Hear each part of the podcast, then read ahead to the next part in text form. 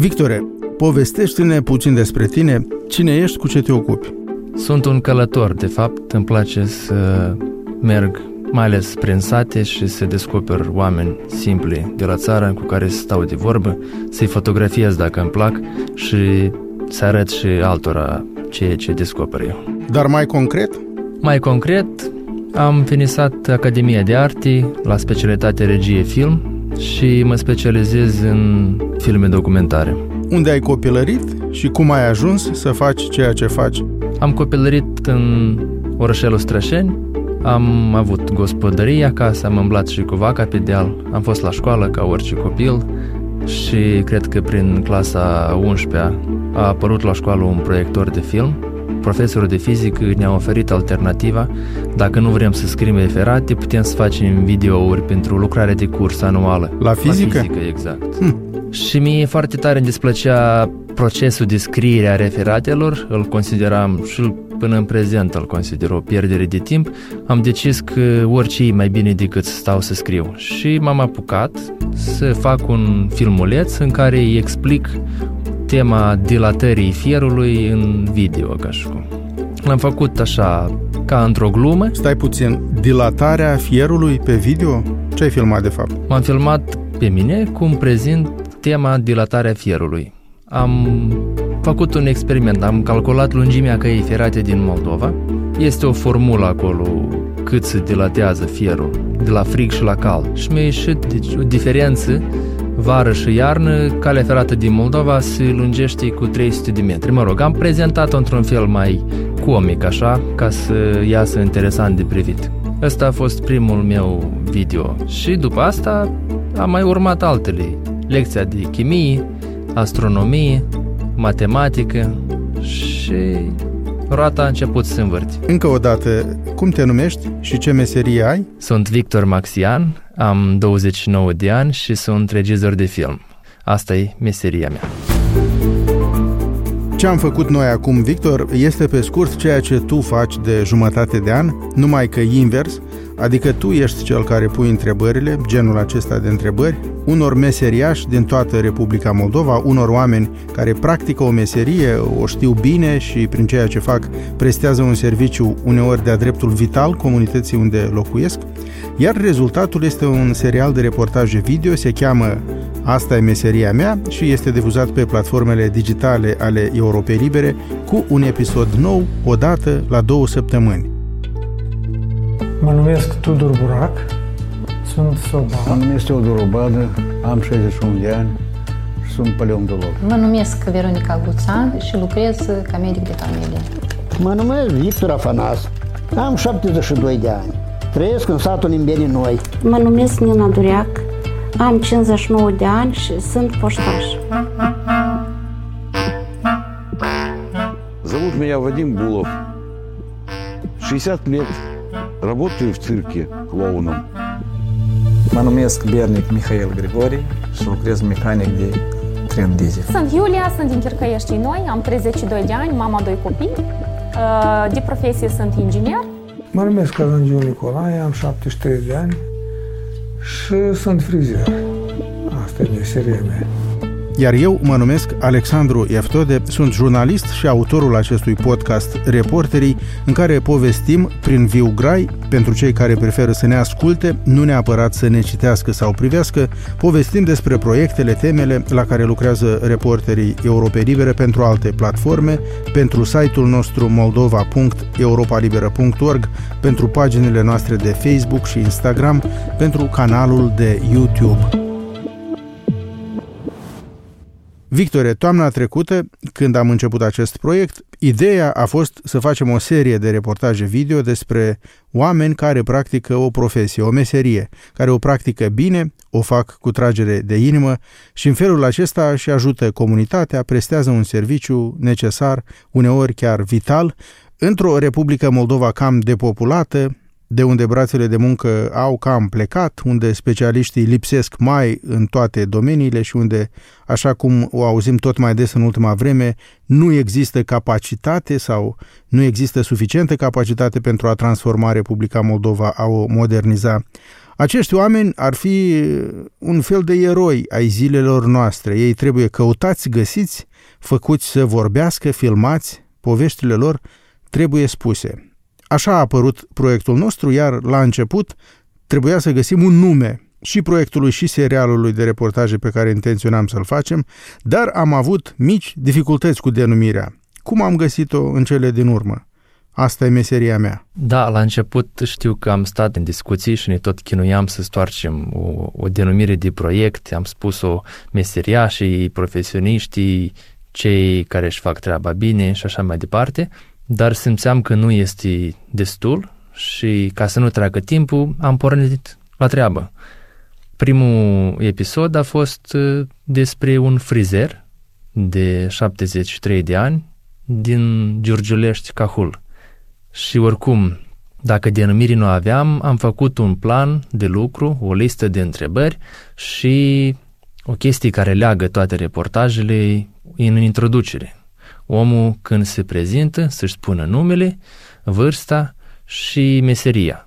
În cazul nostru, cu frizerul, a fost... Mă numesc Cazangiu Nicolae. Mă numesc Cazangiu Nicolae. Am 73 de ani. Am 73 de ani. Și sunt frizer.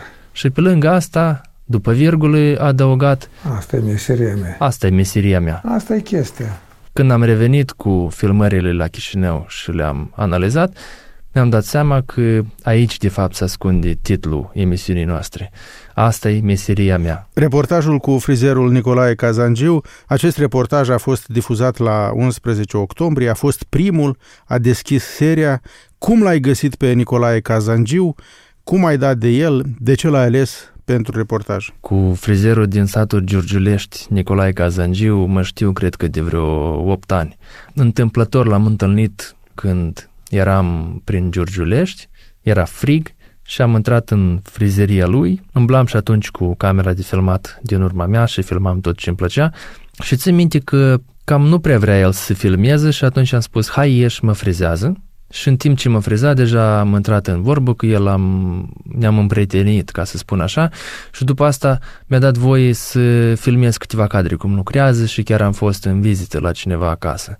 Deci personajul ăsta a fost cu mine câțiva ani și în momentul în care am decis să fac un reportaj despre cineva care își practică meseria, l-am căutat, l-am sunat, spre bucuria mea am aflat că este în viață, încă și activează și așa am mers încolo să-l redescoper pe vechiul meu frizer. Protagoniștilor acestor reportaje, Victor, le pui o serie de întrebări dintr-un chestionar despre care ai amintit la început, un chestionar special gândit de noi pentru a afla cât mai multe informații relevante despre acești oameni.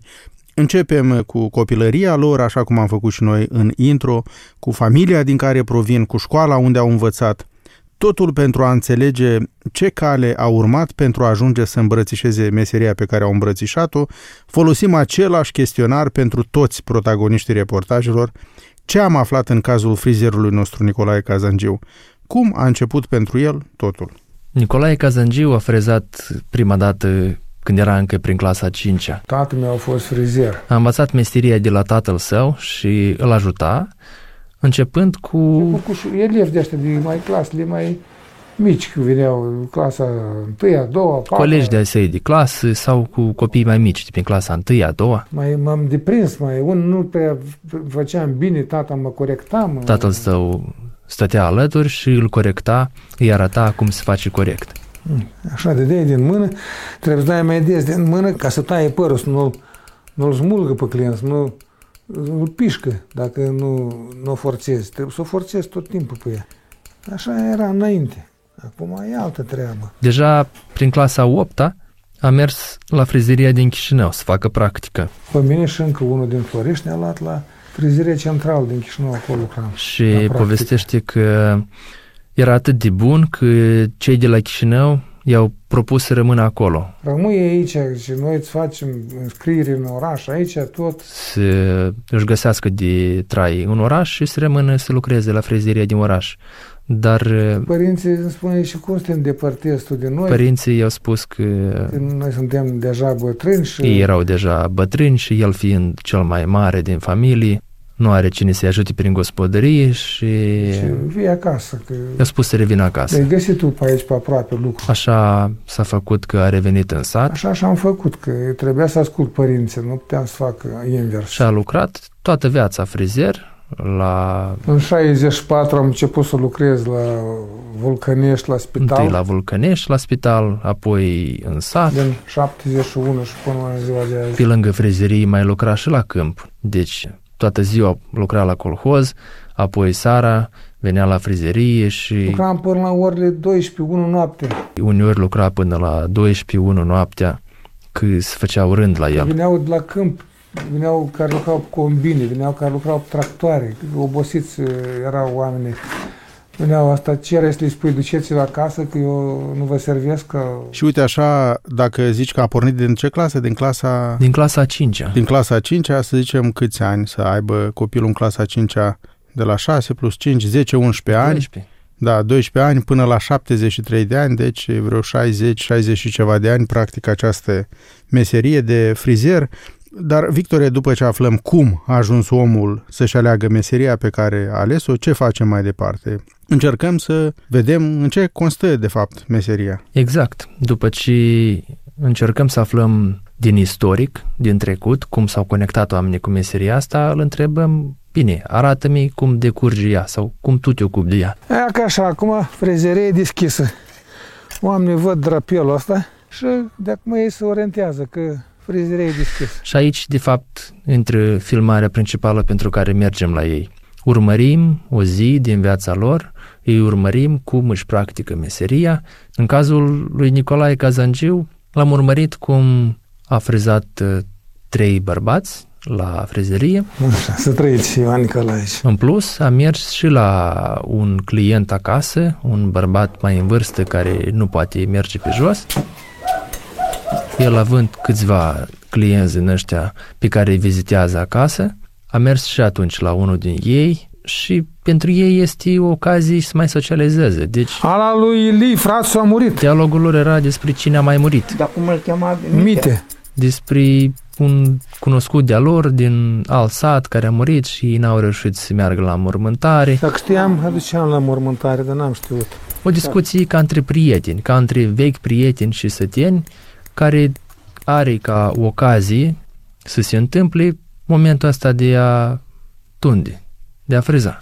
Poftiți să fii sănătos, nevorod. Hai, mulțumesc frumos. Interesant lucru ne spunea Vladimir Nicolaevici, omul care stătea acasă și la care am mers să o frezăm, Am ajuns Europa liberă să vină om cu acasă. spune că a ajuns Europa Liberă să vină și la el acasă, că înainte Înainte n-am se uitat. pedepsea. îi pedepseau când auzeau că ascultă Europa Când Liberă. au, au, auzea că asculti Europa liberă. Cumva o chestie Oh, oh, oh. simplă, probabil că înainte nici nu se gândeau că o să intre vreodată la ei în o gradă cineva de la Europa Liberă. Da, și o să intre cu o cameră de filmat, nu cu un microfon ca pe timpuri. Hai, sănătate, o zi bună! Mereu te întorci de la aceste filmări cu ceva memorabil. Pe mine unul m-a impresionat cel mai tare în acest episod, în sensul ăsta al imaginilor aduse, felul cum arată frizeria în care își practică meseria Nicolae Cazangiu. Ne-o poți descrie? Imaginați-vă o casă care stă să cadă. Cam așa e. Este o, o casă veche, m, acoperișul deja într-o parte a căzut. Nicolae și-a construit aici frizeria încă ani în urmă, când ea mai era bună, dar probabil că lipsa de fonduri sau atenție din partea a autorităților locale, mă rog, nu s-a investit acolo nimic și ca orice clădire de pe timpul sovietic, practic, de la țară, ea degradează. În schimb, din punct de vedere a imaginilor și a fotografiilor și a filmărilor, în interior mi s-a părut uh, extrem de atrăgătoare prin toate obiectele cele vechi și prin organizarea ei. Eu aș spune că e cea mai frumoasă frizerie din care am văzut. Nicolae Cazangiu uh, își face meseria cu plăcere, cu tragere de inimă sau pur și simplu pentru că îi aduce un ban? Da, îi aduce un ban în plus pe lângă pensie, E și un ban, tot trebuie, cote, mai cumpere o pâine, una alta. dar nu cred că ăsta e motivul Deci el continuă să lucreze în domeniu. Mai viu și eu că acasă toată săptămâna... Și mi-a spus și el, tot așa mi-a spus, că... Mai, mai prescurtat, mă, mă hodinesc. Vine acolo mai mult ca să se odihnească. Că s-a obișnuit cu meseria și nu poate să desparte de ea. Nu pot, nu vin aici așa, m-am legat de locul ăsta, de casa asta. Și cât o să mai fii sănătos, o să mai vină și o să mai stea acolo. Că este un loc unde se întâlnește cu oamenii, unde mai schimbă o vorbă. Dacă să mă mai țin picioarele... Unde mai află o noutate și, practic, cu toți care a stat de vorbă, a vorbit despre cine mai murit în sat. Acum este așa un fenomen, în sat mai mulți mor decât se nasc și asta este un subiect care des îl întâlnești la oameni. Deci frizeria este ca un post de radio local, unde se împrăștie știrile. Dar printre morți mai face și câte o glumă, de exemplu, îmi amintesc gluma cu un client, i-a dat cu parfum pe la gât după ce l-a tuns, spunând că ăsta e parfum uh, franțuzesc.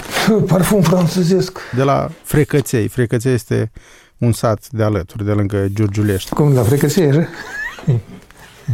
Sau altă glumă că Uite, ești luna să vede. Uh, se vede luna pe capul unuia, adică chelește omul. Cade. Cred că e tipul de glume pe care clienții lui Kazangiu le-au auzit toată viața, de fiecare dată când au mers acolo. Exact. Ei, dacă sunt săteni și s-au mai văzut și probabil că sunt clienți în fiecare lună vin pe la el, probabil că aud aceleași glume de câteva ori, dar mai râd la ele că așa le mai trece de un râd probabil.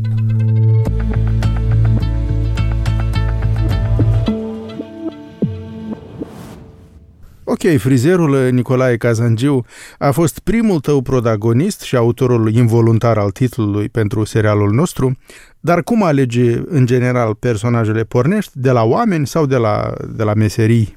Cred că e diferit. Uneori de la personaje merg, uneori de la meserii. Noi încă de la început am făcut o listă cu meserii, după care mai târziu am început să mă uit și să aleg pe cine mi-ar fi interesant să-l cunosc. În cazul frizerului, eu știam personajul, m-am cunoscut cu el mai înainte, deci am pornit din, din partea asta. Cu alte meserii invers, de exemplu cu conducătorul de tren, am pornit să-l descoper, fiindcă nu am fost niciodată în locomotiva unui tren și am zis că mi-ar fi interesant să descoper cine lucrează acolo zi și noapte. Astfel am găsit personajul din, din acest reportaj. În lista noastră de meserii ne-am condus după un nomenclator al celor mai răspândite meserii. Sunt astea profesor, doctor, tractorist, șofer, bucătar, paznic, pădurar, cioban, agronom, pictor, fotograf, lăcătuș auto, poștaș, polițist, pompier. Deci, ideea proiectului era să aducem pe ecran oamenii care de fapt țin societatea să meargă înainte.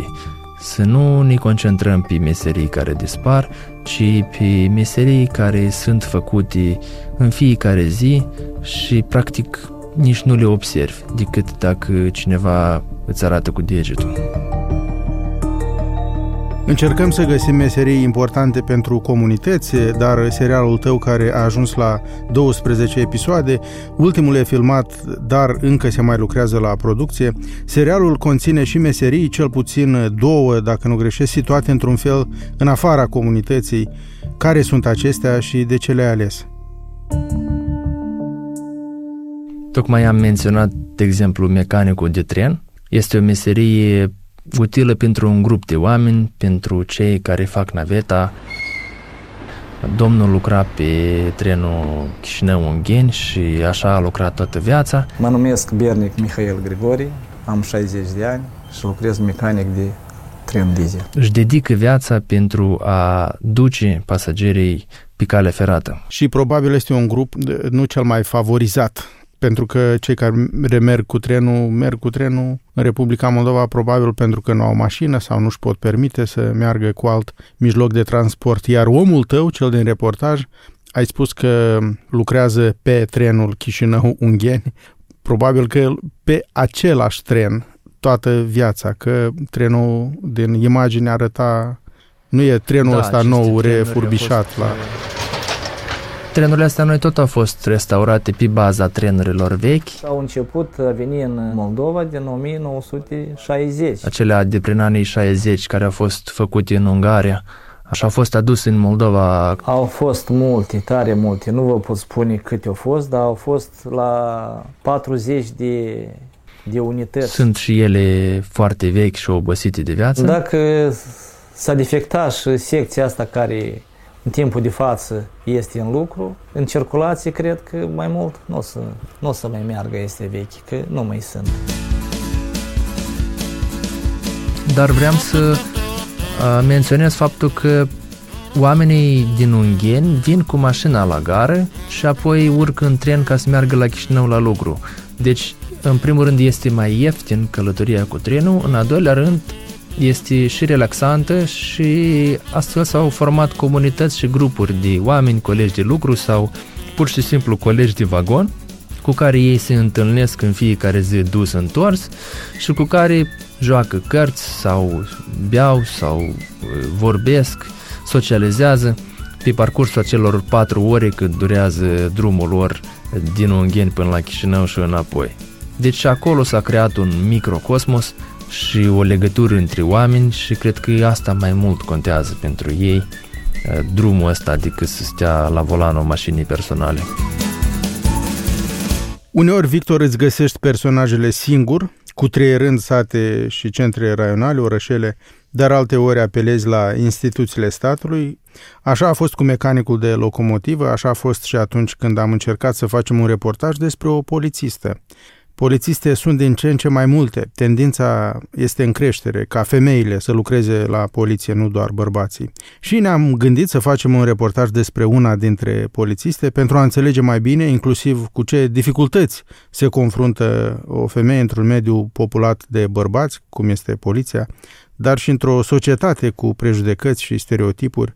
Numai că, Victore, am încercat, dar nu a mers. De ce nu a mers? Faza cu polițist a fost una foarte interesantă. Deci am găsit un personaj, tot cu ajutorul Ministerului Afacerilor Interne. Am găsit o femeie căsătorită, cu copil, care o să participe într-o duminică, era perioada când se făceau proteste în fiecare săptămână, care urma să fie în prima linie la protest, echipată cu cască, cu echipament, așa cum, cum arată ei foarte serios, și a mers dis dimineață în locul unde se echipează, Țin minte când filmam momentele cum se îmbracă, cum își pune vesta antiglonț, cum își pune cotierele, genunchierele, zic, o să iasă ceva foarte fain, arată ca un super erou.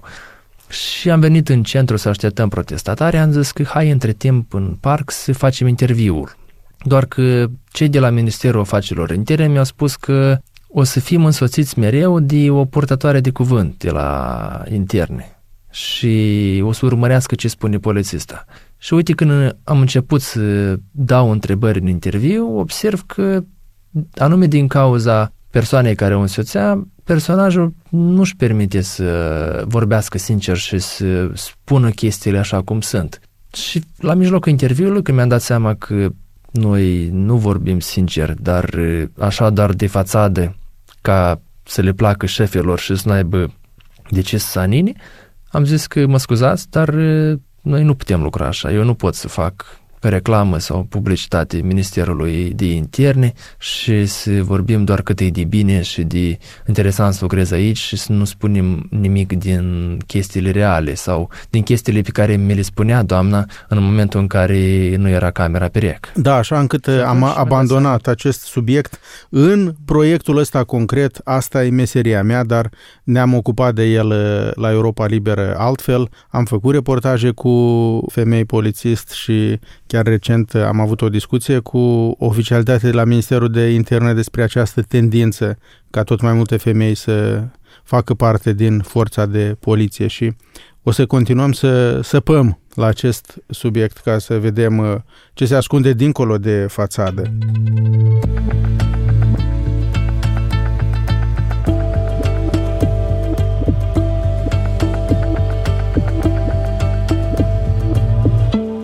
Protagoniștii reportajelor noastre, Victor, joacă uneori un rol cheie pentru comunitățile din care fac parte, iar uneori este chiar un rol literalmente vital, cum este și cel al doctoriței Veronica Guțan, care are în grijă câteva sate din raionul Șoldănești. Doamna Veronica Guțan mi-a spus că ea este doctor 24 din 24, deci comparativ cu doctorii de la oraș care iau program de lucru 9-5, la ea acasă vin și noaptea pacienții și atunci ea se scoală din pat și merge și îi tratează și îi ascultă și are grijă de ei. Tensiunea au măsurat fetele? Da. Cât era? 150. Dacă au sunat-o la un moment dat când e acasă, chiar în concediu, leapă de borșul pe plită și pleacă. Vine și continuă cu treburile casei după. Nu era uh, așa undeva să mă gândesc că nu mă duc, că e timpul meu liber. Deci diferența dintre un doctor de la sat și la oraș, cam asta este, că se dedică lucrului 24 din 24, deci nu se oprește să fie doctor. Adică uh, undeva așa, ai dat jurământul lui Hipocrate, de acum ești pe viață impus, de dacă îi trebuie, trebuie să pleci, nu ai încotro. Este o profesie grea, o face omul numai dacă o iubește și dacă îi se dedică complet. Așa ne facem undeva concluzia că suntem cam cei de la urmă. Aici, în localitatea noastră, de exemplu, adică nu știu, dacă nu se schimbă nimic, nu știu dacă mai vine cineva în locul nostru. Chiar dacă, din cauza lipsei de cadre, în ultimii ani, doamna nu poate să-și ia concediu, fiindcă nu are cine să o înlocuiască. Ei, cum să te duci? dacă aici nu ai pe cine lăsa. Ea oricum continuă să vorbească frumos cu oamenii și să aibă grijă de ei. Nu-mi pare rău că am devenit medic. Îmi place meserie. Îmi plac oamenii, îmi plac, îmi plac să fac bine oamenilor, îmi, sunt foarte mulțumită când vin și spun o mulțumesc și mă simt așa satisfăcut chiar. Și să îi înveță cum să trăiască un mod sănătos de viață ca să nu ajungă să se îmbolnăvească, ca să anticipeze momentul ăsta când vine omul la spital și se plânge că îl doare ceva. Și îmi pare rău că nu pot ajuta omul. Poate undeva, dacă venea mai devreme, mai puteam implica, îl mai trimiteam într-un staționar să făcea tratament. Dar nu suntem noi tot puternici. Viața este așa cum este.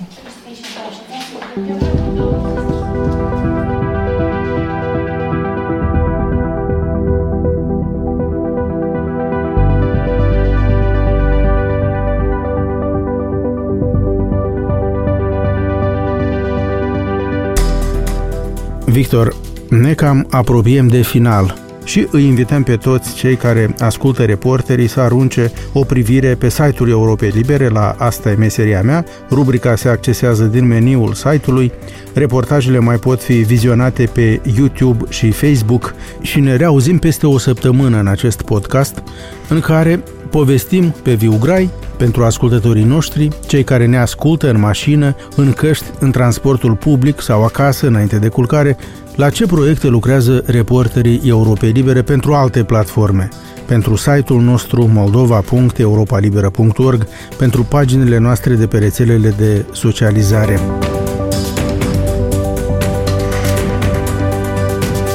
Podcastul apare săptămânal cu un episod nou în fiecare luni pe platformele Apple Podcasts, Google Podcasts, pe YouTube, iar ascultătorii din străinătate îl pot găsi și pe Spotify.